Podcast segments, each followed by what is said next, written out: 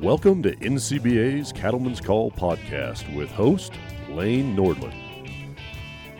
All right, hello everyone, and welcome back to the Cattleman's Call podcast. I'm Lane Nordlund. Thank you so much for joining us here once again today. And I tell you what, we have seen so many changes throughout the past few months because of the COVID 19 pandemic.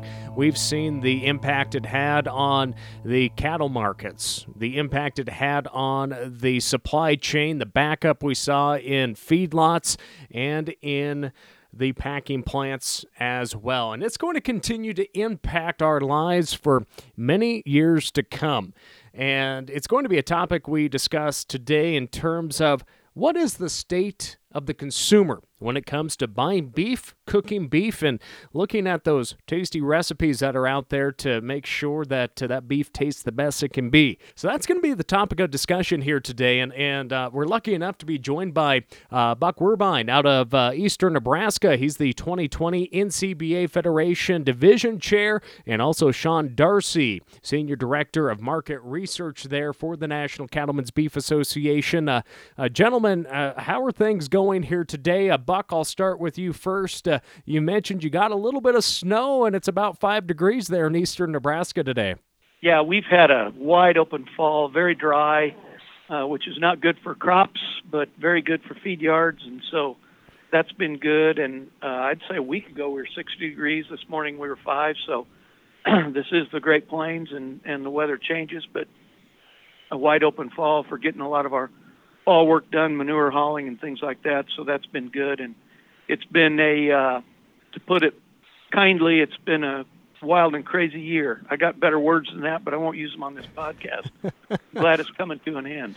I think we all are. And, Sean, uh, for yourself, uh, how are things going? You're calling in from the NCBA headquarters there in Denver, Colorado. Uh, how's your day looking, and, and how's it been uh, continuing to, to work on behalf of uh, cattlemen and women here during 2020?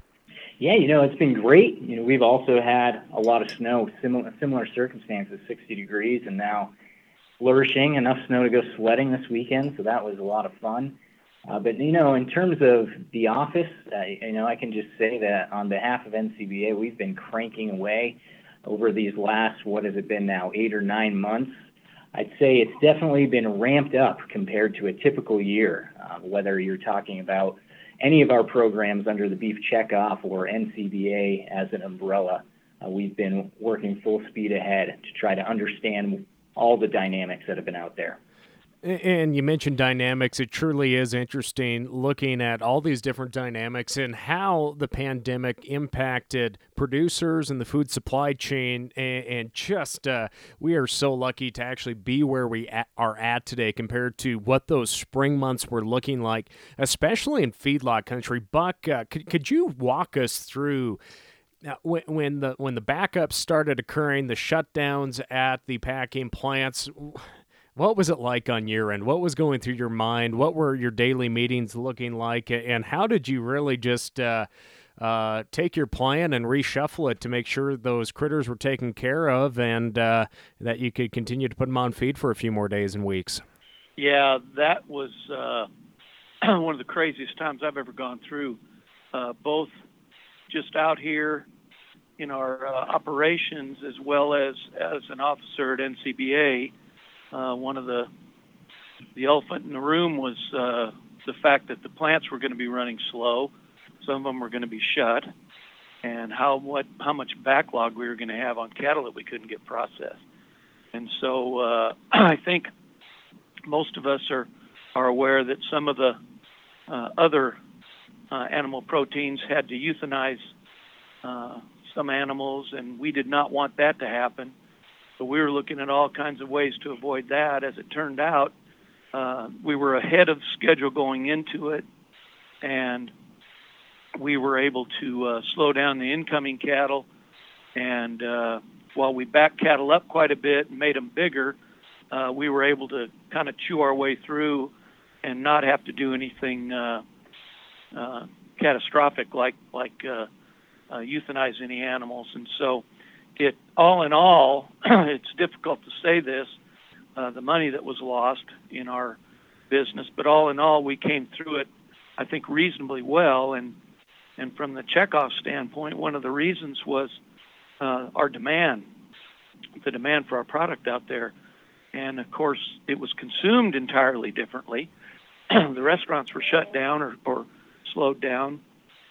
And of course, we went through that period where the where the meat shelves were empty, and uh, the meat shelves were empty, but the fake meat shelves weren't. They they were still there. But anyway, um, so people figured out, you know, that they could they could still buy it and still consume it, and the demand was there, and so uh, that was well, that was huge in in uh, us not having to take some drastic steps that we were afraid we were going to have to take.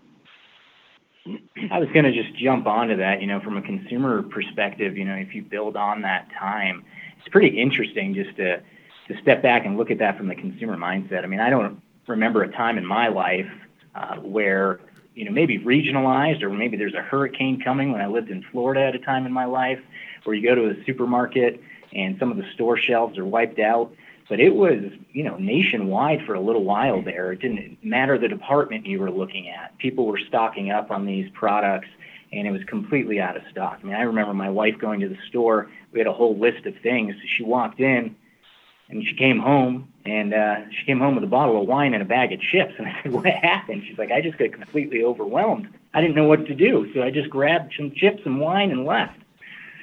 So it's just an interesting thing. I think consumers are not used to seeing, right, in that dynamic. Uh, no, it, it, it's not. They're they're not used to seeing it. Uh, the reaction and the, the craziness of that reaction when the pandemic first started. Uh, and uh, Buck, when you referred to some of those other protein sectors that did have to euthanize, uh, uh especially in the hog industry, thousands of hogs had to be euthanized because they they just couldn't handle the backlog. And so I take my hat off to all the feedlots and all the men and women that uh, really had to work and adjust and uh, and to, to make sure that those cattle were, were were were kept healthy and were fed and, and ultimately put back into the food supply chain. And, and uh, before we really jump back into the state of the consumer discussion, I, I, I gentlemen, uh, if you've listened to the podcast, you, you, probably know that I wander off into the sagebrush just a little bit. And, and Buck, you're probably my number one podcast uh, listener, aren't you? Or, or this is probably your first podcast you've ever participated in, isn't it? Oh, I think I've heard every one of them. well, I'll sign autographs at the cattle industry meeting. Uh, okay.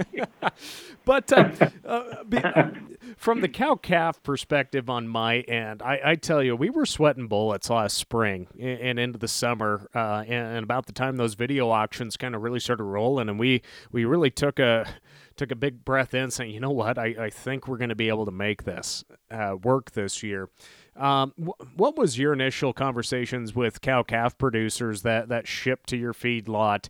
Uh, what were some of the main uh, talking points you discussed? Uh, and then we'll relate this all back to the state of the consumer. What were some of those key discussions that you had in terms of uh, uh, trying to put bids out there for, for, for calves this this past spring and summer, and, and ultimately into the fall run? Well, I got a lot of calls from customers, potential customers, about what what should they do. And so in the spring, early summer, when the prices got so low, I just told everybody don't don't sell. I mean, either if you've got feed at home, keep them at home. If you don't, put them in a feed yard, whether it's with me or someone else. But I I felt like we were, you know, it wasn't going to be worse than it was right then, and so my encouragement was consistently to hang on to them one way or the other. And so uh, I think that that worked out well. Interestingly, I had some folks who hadn't fed with me for some time in the southeast, and they put a lot of cattle on feed that they would have normally just simply sold as feeders to other feed yards, and uh, that worked out very well for them.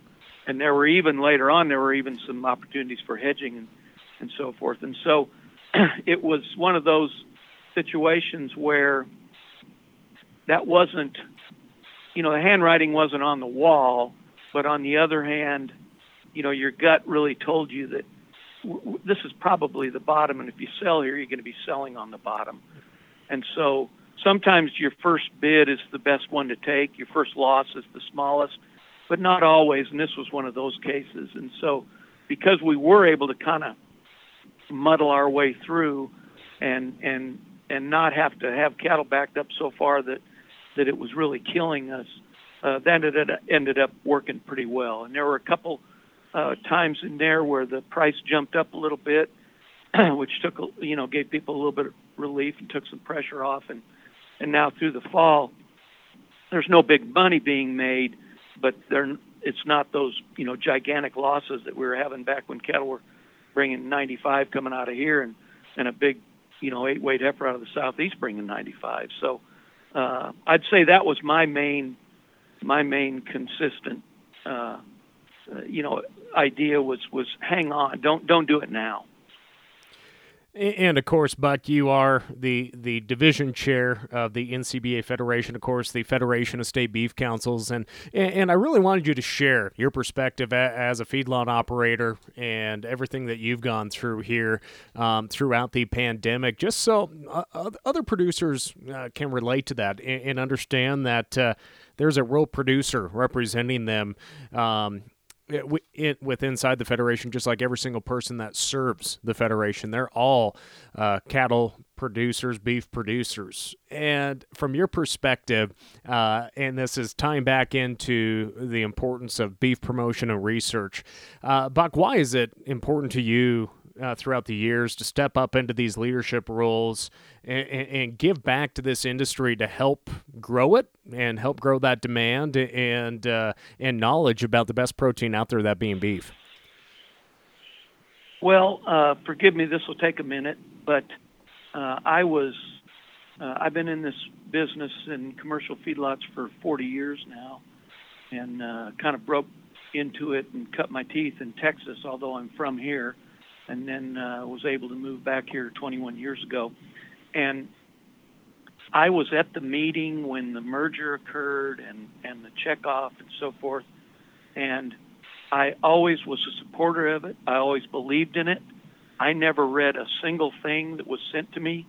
Uh, I trusted. I, I I had plenty to do without reading all that material, and so I was really um, you know, mostly ignorant on how everything worked. I was very ignorant on how the whole process worked. I just believed in it and trusted it, and always knew that it was producers and so forth. You know, just what you said. but when I got involved with the Nebraska Beef Council and then started working at the national level with the federation and and the uh, operating committee and so forth, wow, did I get an education? It is, uh, you know, it's a federal law, the act and the order and it's quite um, it's not arcane, but it's uh, but it's complicated, and it takes time just to get your brain wrapped around it. And but it's really fascinating, and as you learn more and more about it, you know, a producer like myself, who I, I would like to think I have a a very good broad understanding of how this business works, um, to learn what the checkoff has done, and you know the first long range plan and the foresight that went into that. And um, as I, as I said down in Texas when I first broke into this I I asked my father one time I said why does everybody hate us?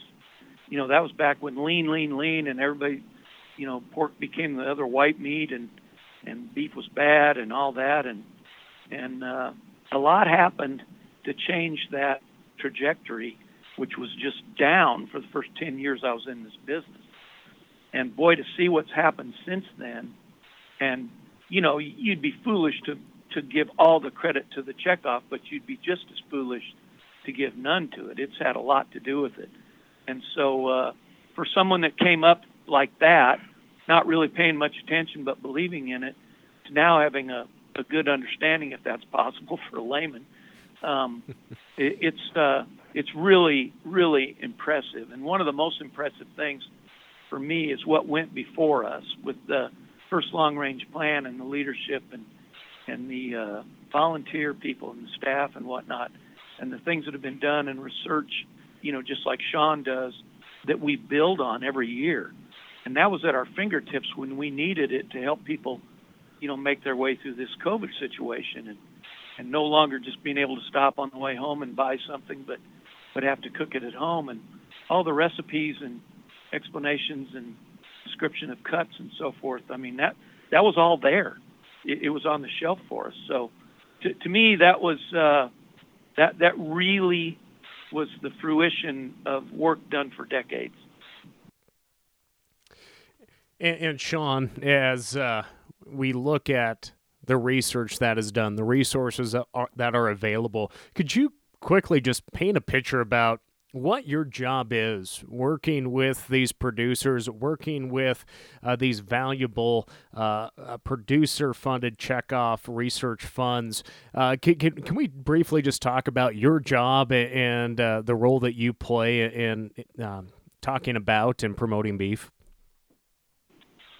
Absolutely, I'd love to. So, you know, our team, we're the market research team, and we have uh, NCBA on that behalf of the checkoff. We really focus in three areas, and the way to think of market research is everything that kind of impacts our other checkoff programming, and even beyond that, some of the stuff we might do to understand the beef industry for all people within it, producers as well. And those three areas are really tracking those macro trends, whether it's retail, uh, you know, channel type of work with retail and food service and understanding how things are being impacted. And it could be as big as this was this year with COVID, and it could be just something as seasonal dynamics over the holidays or a grilling season and what what trends and cuts are trending up and trending down.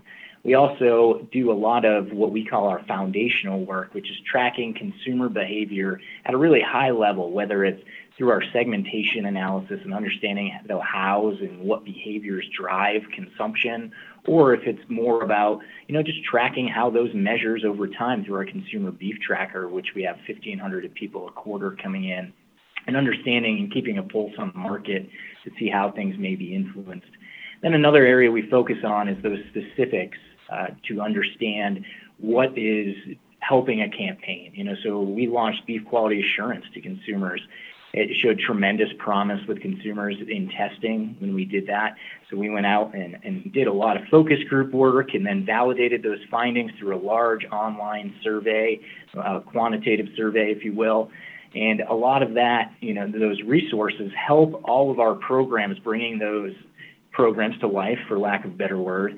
And it gives them that base level of knowledge, whether it's going out and understanding the content they're going to be promoting or just the topic in general. Uh, so we are making educated decisions as the checkoff and making sure that we're doing a little bit of risk management and understand what consumers want to hear and more importantly what they don't want to hear when we address some of those topics with uh, with beef.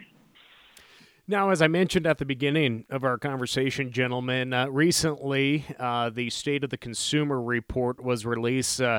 Highlighting opportunities for the industry, but but really uh, going into depth about the impact that COVID nineteen had on beef demand.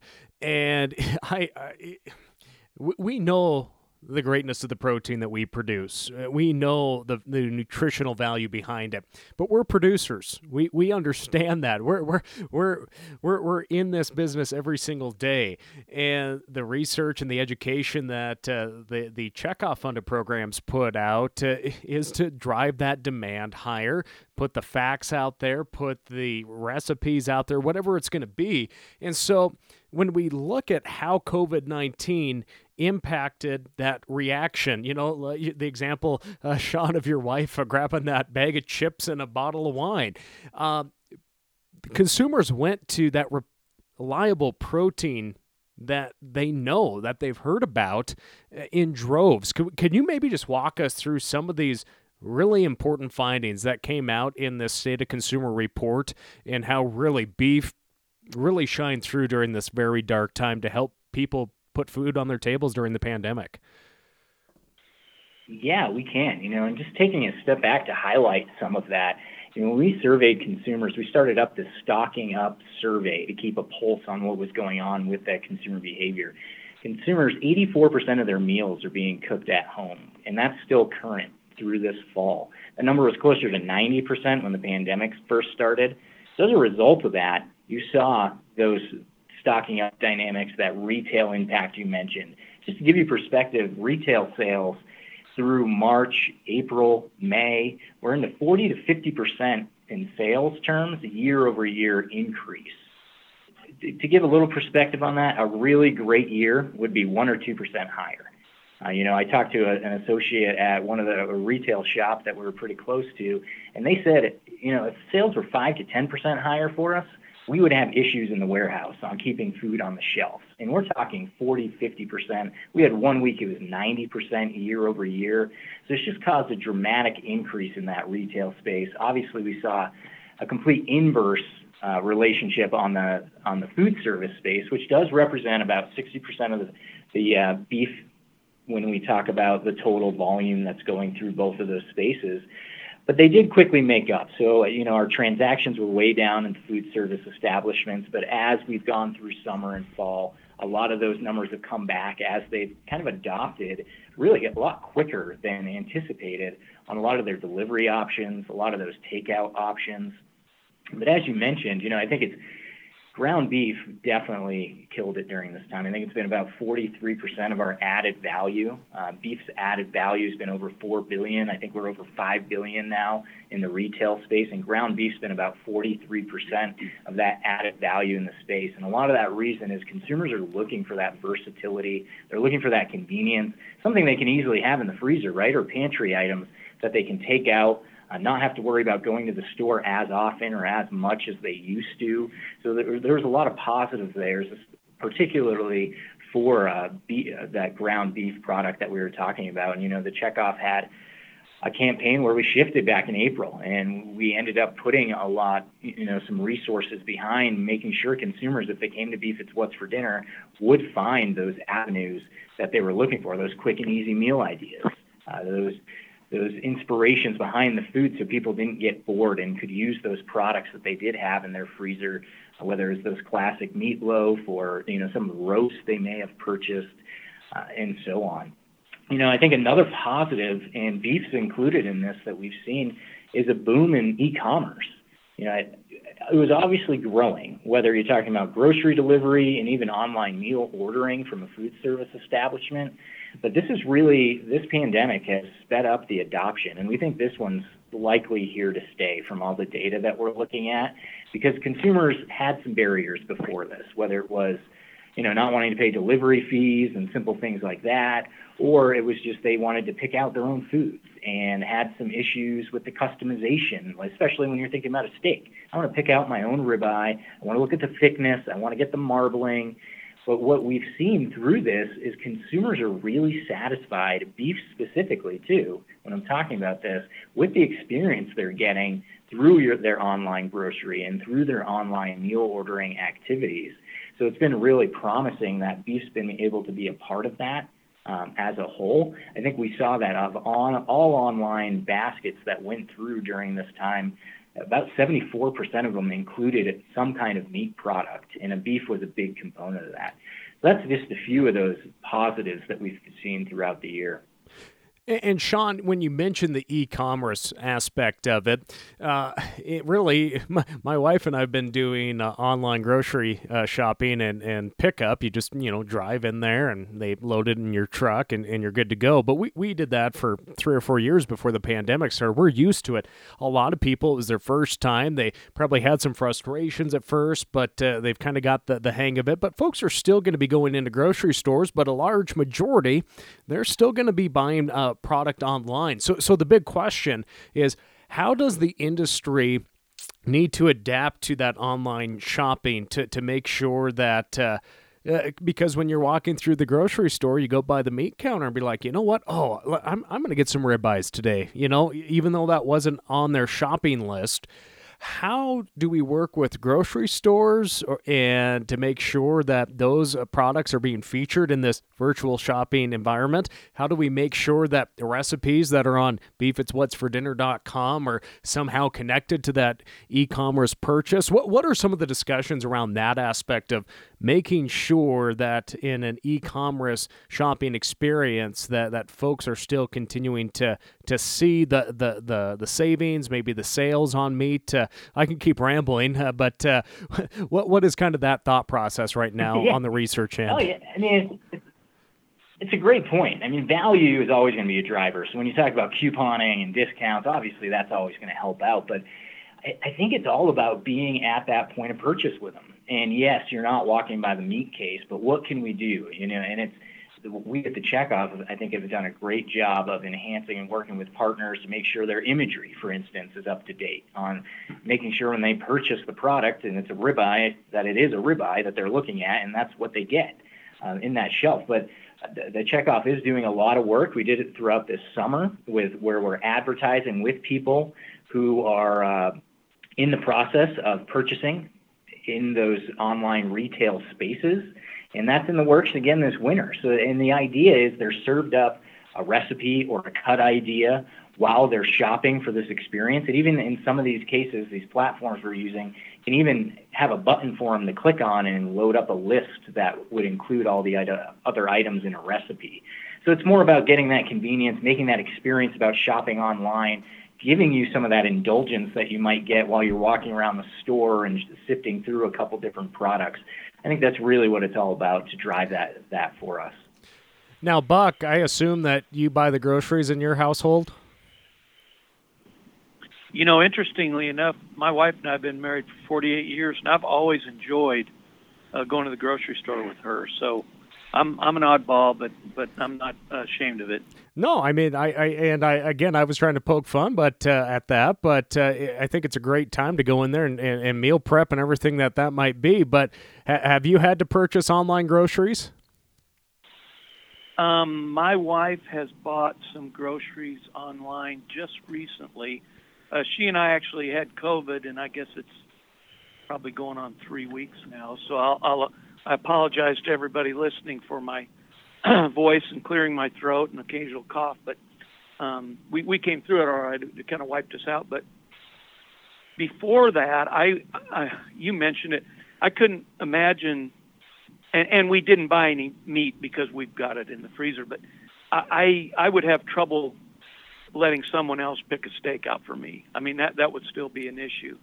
But I was wondering, one of the my favorite data points that Sean's group and uh, has has come up with over the years is the fact that when beef goes into the grocery cart, the rest of the grocery cart value goes up.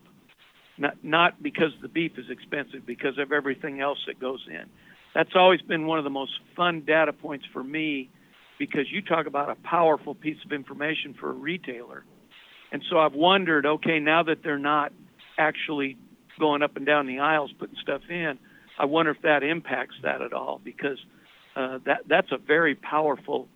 Um, uh, there's there's a lot of impetus, impetus there to to have people get beef into the grocery cart, including discounts and and so forth. And so that's an interesting thing. But I guess um, as as we get younger, and us old guys that you know are kind of not very good with technology, these young younger uh, people, including our kids that are in their 40s, they're completely comfortable with it, and so uh, buying it online is is not an issue. Uh, you know, and those of us that don't like it won't do it, and that's okay.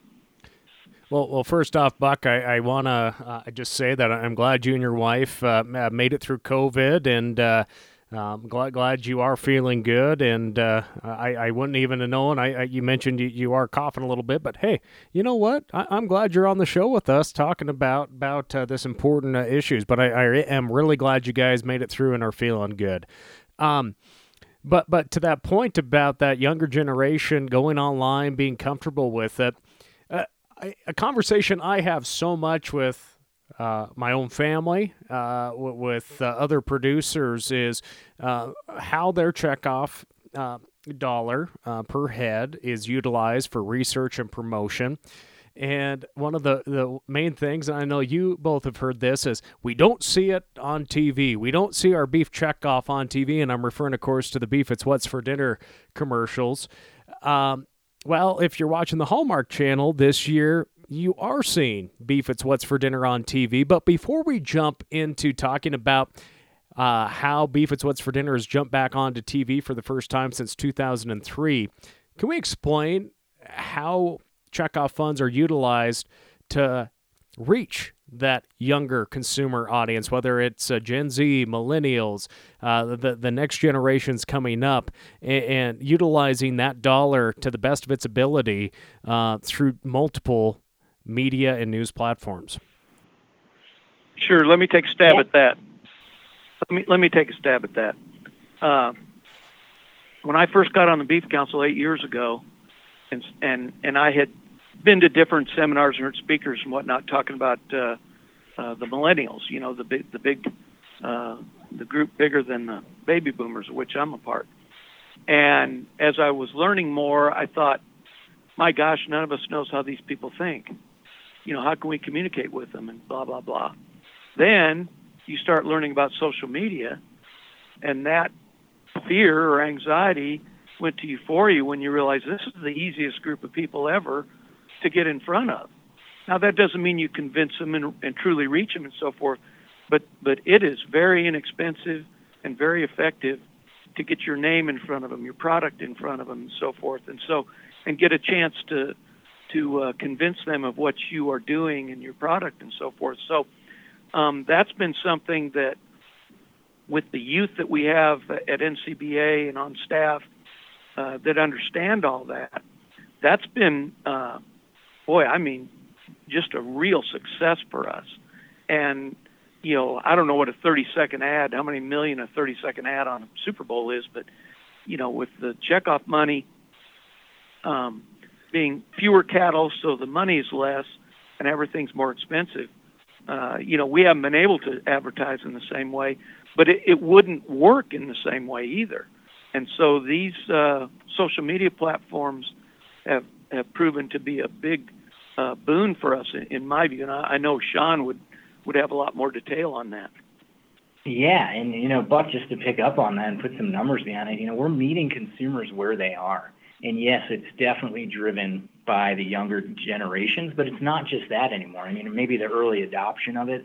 Just to give you an idea of video streaming, from 2019 to 2020, and an average week went from 81 billion minutes, 81 billion, I'm talking of video streaming for the total U.S. in a given week, to 142 billion minutes. And I know those numbers are kind of big and hard to fathom, but that's a that's a very that's an over 80% increase, you know, 60 billion minutes a week. And a lot of that is driven because consumers have been more at home this year, even more than they have been last year.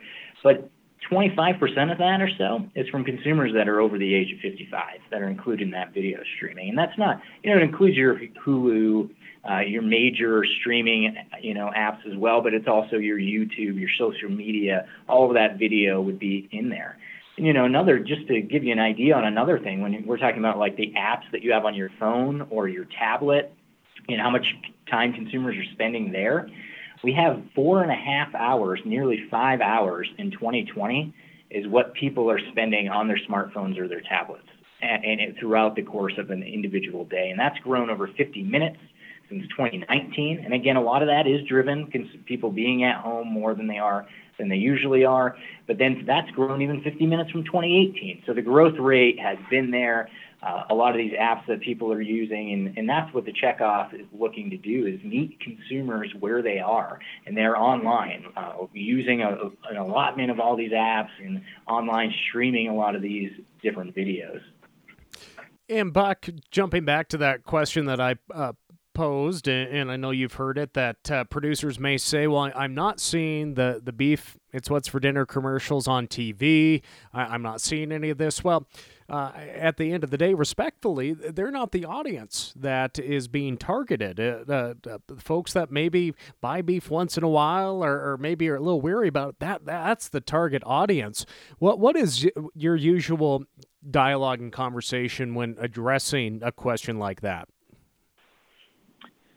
Yeah, you know, I'll harken back to one of the things I mentioned that there's there's only so many dollars, and all those costs have gone up. And you mentioned the Hallmark Channel, which owns the Christmas season, and have been showing Christmas movies for weeks already. And so we are actually we have some ads on there that with the Drool Log and so forth. That the only reason we're on there is because of COVID this year. Um, oh, I've lost the percentage, but you know, we got a really good buy on that. and it may be a one and done. We may not get to do it again because it's too expensive. And so uh, there's some opportunities that come from this. And uh, the people I have not seen one of the ads yet, but the people I know that have are, are pretty impressed with them. And one of one of them is the Drool Log, which was very popular last year.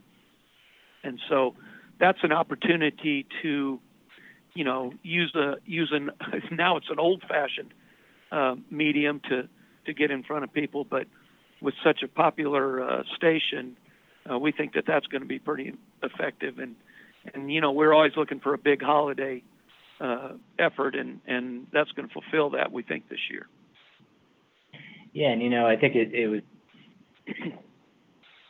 sorry about that. I was going to just add on onto the comments that you know when a lot of the country was shutting down, just like we've seen across, Hallmark actually kept producing new content. They actually have 40 new movies throughout this year.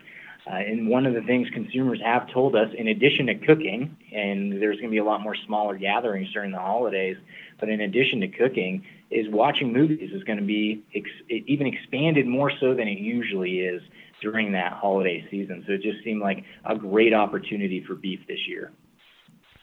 Well, uh, uh, thank you both for, for talking about you know that aspect of uh, checkoff promotion and uh, again being on the Hallmark Channel for uh, being on, on national broadcast uh, TV for the first time since 2003, and it, it all comes down to utilizing those checkoff dollars in the most cost efficient way to to reach consumers.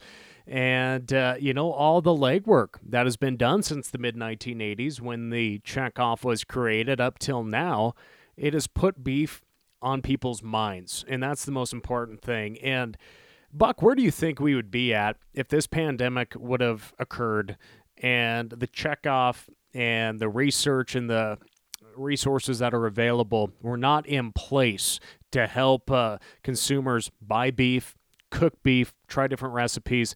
Uh, can you imagine where we'd be without that? Um, I can, and uh, you know, it is very frustrating for all of us out here on the broad domain to be getting beat up pretty hard uh, with markets and losing money and losing equity and so forth, and then watching other sectors sickle along and make a ton of money, and it will make you hate your mother. However, it could be worse if those sectors were not making money and did not have the impetus to process the cattle they did. I mean, if you think this market was bad, it it could have gone half of what it was if we'd have backed cattle up to where we did have to take some some huge uh, steps. And so, the fact that the profit was there to encourage those people and give them the money to do the mitigation that they did for their employees, spend the money, and so forth. Uh, that was that was a very good friend of ours to help us make it through this. It doesn't help your bank account look any better or your balance sheet, but uh, I hope people understand. You know, the the job of the checkoff, as you mentioned earlier, is to strengthen demand, and it certainly has done that. And without that strong demand, you know, like I mentioned, the first 10 years I was in the business, demand was going down every year. I mean, just like clockwork. And if we'd have been in that when this happened, Lord only knows how low this thing would have gone. And so that's a really good point and one that I try and remind people, even though it's uh, it's not it's it's hard to accept, but it, it's the it's the real facts on the ground. And when we look back to this state of consumer report, Sean, there's just so many good key takeaways that people can be looking at. But the the one that I want to touch on again is that increase in the positive perception of beef that that reached 70% for the first time. Can, can you share uh, how big that is to to see beef the perception of it increase during a dark time as well? Yeah, you know, it's something that we've been monitoring and trying to understand throughout the course of the year. But we have seen that throughout a variety of our measures that we, I had mentioned in that consumer beef tracker. Consumers overall feel more positive about beef, whether it's about how cattle are, are raised specifically and all the things that go into that, or as I mentioned earlier, some of those drivers around versatility and the value they feel like they're getting from beef throughout this, which has become a real strong driver of that consumption. So yes, it's you know going back to that point, it's up five six percent from what we traditionally see. And it, you know, anecdotally, we think there's just a lot of things on consumers' minds this year, right? Uh, whether it's worrying about your kids going back to school, the economy there for a little while, uh, obviously the pandemic itself. Uh, we had an election this year. There's a lot of things going on, natural disasters, that it may just be, at least temporarily anyway, there wasn't as much room in the consumer mindset to worry about some of those things that they were worried about previously. It's more about making sure they get the food, not um, you know not those little idiot those little uh, issues that they may have had in the past. And and honestly, we see it as a great opportunity to continue to educate while there is this continued positive mindset around beef, around beef production. So that's a lot of what you're going to see coming out from the beef checkoff in 2021 is a lot of reassurance around a lot of those myths you might hear on, you know, plant-based being better than beef or beef is bad for the environment or even some of those health ideas. You know, consumers aren't factoring those things in as much right now. So let's try to set the record straight on a variety of those things. You know, ancillary to that, uh, the the research that's done and and having uh, Sean and his group having their finger on the pulse of the consumer when these things come out by people like Lancet and whatnot, uh, we're able to ascertain pretty quickly is that something we need to get out there with the bullhorn, or is this something we need to just lay low and, and let the little brush fire burn out? Because sometimes those things catch fire, you know, like like California, and sometimes it's a little flare up and it's gone. And the worst thing you could do is is throw gasoline on it by by you talking about it. And so that's really, I think, really important. One of the more important things that's done in in understanding what the consumer's watching. And once again, it's all this social media that that gives you that almost instantaneously. Yeah, and, and you know, Buck, one of the other measures that we're seeing increase this year is trust behind the farmers and ranchers. And another thought that we've just had is it may just be there's a lot more respect. Consumers are further away from their food than they've ever been. They really just don't know how cattle are produced, let alone most food, whether it's produce or meat, and how it gets to the plate. And with all those shortages and seeing the shelves empty, you know, we've heard a lot in focus groups that there might be just a little bit more respect for getting food to the table and what's happening there. So, which is another tremendous opportunity for beef to be able to tell their story. Now, Sean, we, we don't know how long this pandemic or the aftermath of it is going to last, but of course, our main goal is to make sure that, that beef is the number one protein on consumers' minds. Uh, looking ahead, uh, what can we be thinking about? What research is taking place? Uh, what, what, can you share with our audience here today? Yeah, you know, I'd like to start just with the landscape and what we're seeing with the general consumer and how things are changing or not changing. Obviously, there's been a lot of stay at home orders or just people feeling more comfortable not doing activities. One of the things we've been monitoring is just this consumer comfort tracker. And whether it's going out to eat uh, or church or any of those other activities, the majority of people right now, and, and when I say that, I mean through fall, has been not very comfortable, to, to say the least. The majority, over 60%, are not comfortable uh, partaking in activities like sitting inside at a restaurant or even outside at a restaurant at this point. But the eagerness is there. Uh, so I think food service, you know, it will eventually get back to where it was as these vaccines and everything comes out because we do see consumers saying they miss going to the movies, they miss going out uh, to the to eat and just you know what is that little relief they might get from their week and going out and grabbing lunch while they're at work and, and so on and so forth.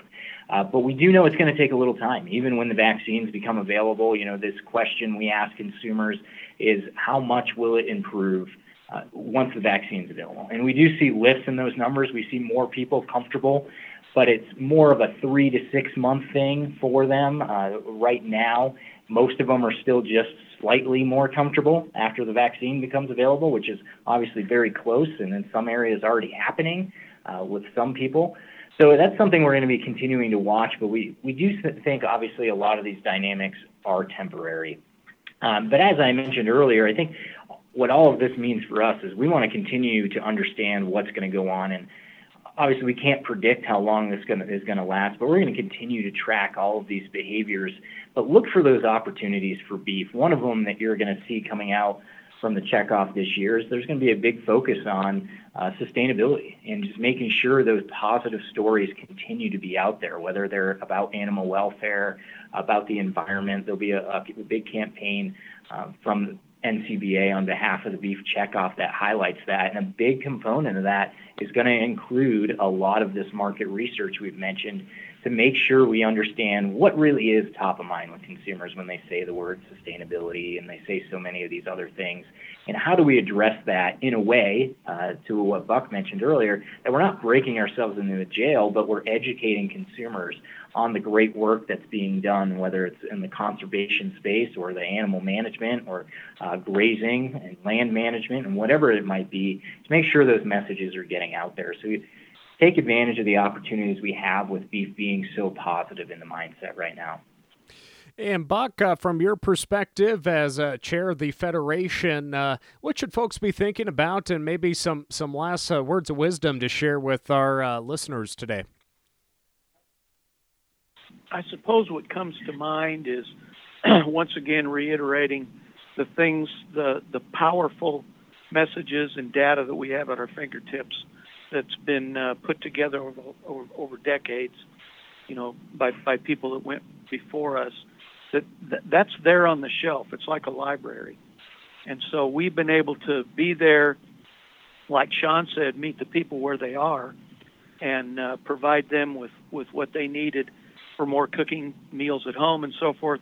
One of the things we've wrung our hands in this business about forever is, you know, we can't, we don't have a chicken McNugget and we don't have this and, and people don't know how to cook our product. Well, you know what? They do, and they can learn.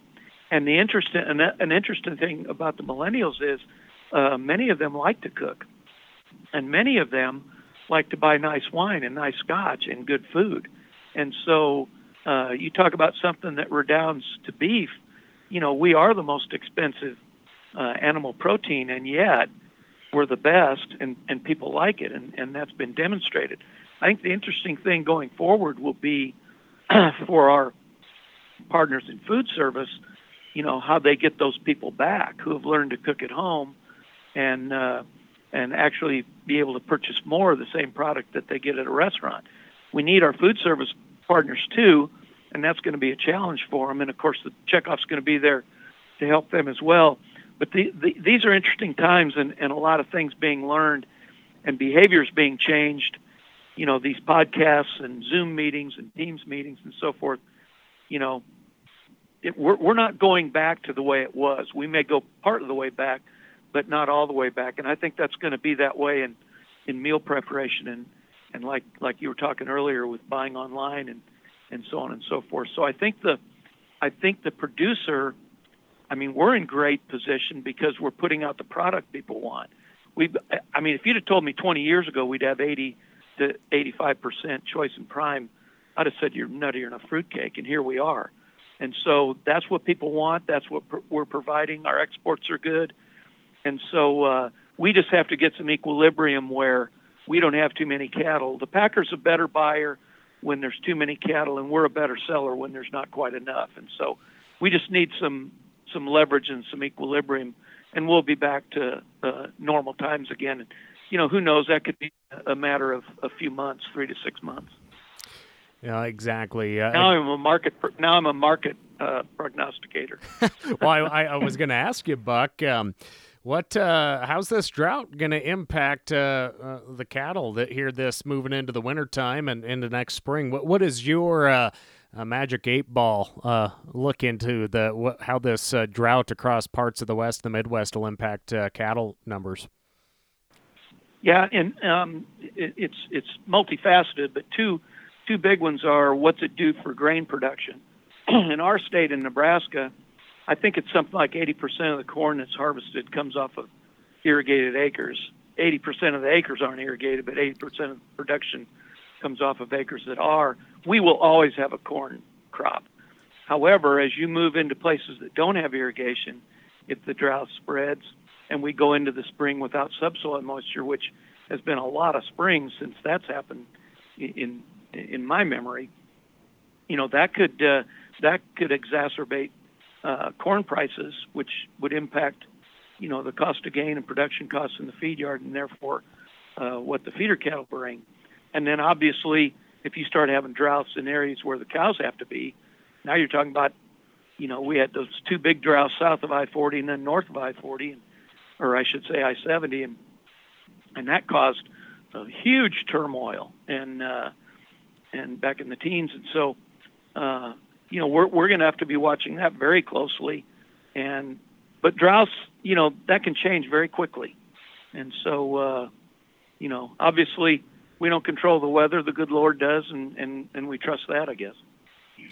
Very true. And, and Sean, for for um, our folks listening to this, I'm sure most of them are going to be like, ah, Lane was all over the board getting into the sagebrush again. Where can they find the State of Consumer Report uh, for, for fall 2020 to really learn more about all these different uh, talking points we discussed for today's show? Where can they find that information? Yeah, we actually just relaunched a the beefisresearch.org website and gave it a little bit of a facelift. So if you go out to that website, beefresearch.org, you'll see a market research tab, and it's one of the main features you will see underneath that tab, and it's a it's actually in a fully designed piece that you can either download and print or uh, send along to whoever you think's interested. Perfect, perfect. Well, uh, gentlemen, thank you guys so much for, for joining us today. Buck, I'm, I'm glad you and your wife are, are doing well uh, after having COVID, and and uh, as uh, this cooler temperatures come down. Uh, what, what's your weather looking like over the next few weeks here down there in Nebraska? You know, it's supposed to be chilly but dry, and uh, our grandkids all want a white Christmas, but I'm a I'm the Grinch when it comes to that. I don't I don't care if we have a white Christmas you know, an inch of snow would be enough for me. But uh, it's supposed to be pretty good weather for uh, cattle production, unless you know you need to make hay next spring, and then we need then we, we need some moisture in between now and then. But but right now is not a bad time for a drought in this country. Well, we uh, woke up to about five, seven inches here in southwest Montana today, and uh, I can't wait to uh, preg check this Friday. Yeah, that's going to be fun, of course. Yeah, you know, put that off till the till the temperatures fall down. Just but that's it's been a busy busy time for veterinarians and producers, not only Montana but across uh, the nation. Uh, uh, gentlemen, again, any last comments before I get you let you get back to your your busy days here before we wrap up today's cattle cattleman's call? I just wish everybody Merry Christmas, and uh, you know, you you take it like the bronc rider, you take a deep seat in the long rein, and and hang on, and and we'll come out of this thing and get back on the upswing. Yeah, you know, I'll do the same. Merry Christmas to everyone, and I just think my key takeaways and beef's in a great spot, and we have some tremendous opportunities uh, through this year and beyond. So we're excited for that here at NCBA and the checkoff in general. Well, uh, speaking of Christmas, yes, it's just around the corner. And uh, for some great recipes for holiday cooking for beef, I'd encourage you to visit beef. It's what's for dinner.com. There's some outstanding recipes for prime rib, whatever it might be. That centerpiece, of course, should be a nice cut of beef there on your dining room table, whether you are able to gather with family or not. Uh, uh, have a happy Christmas and uh, let's have a good new year as uh, we wrap up 2020 and look towards the future. But uh, again, Buck Wehrbein and Sean Darcy, our guests today, thank you so much. And, and I hope to see you both in person sometime here in the near future, but uh, most likely there at the Cattle Industry Convention 2021 uh, down in Nashville, Tennessee. Amen, brother, and appreciate you having us on. Yes, have a good one. All right, friends, that will do it for today's Cattleman's Call podcast. I'm Lane Nordlund. We'll catch you next time. Thanks for tuning in to NCBA's Cattlemen's Call podcast with Lane Nordlund. For more information, visit ncba.org and make sure to subscribe to the podcast today.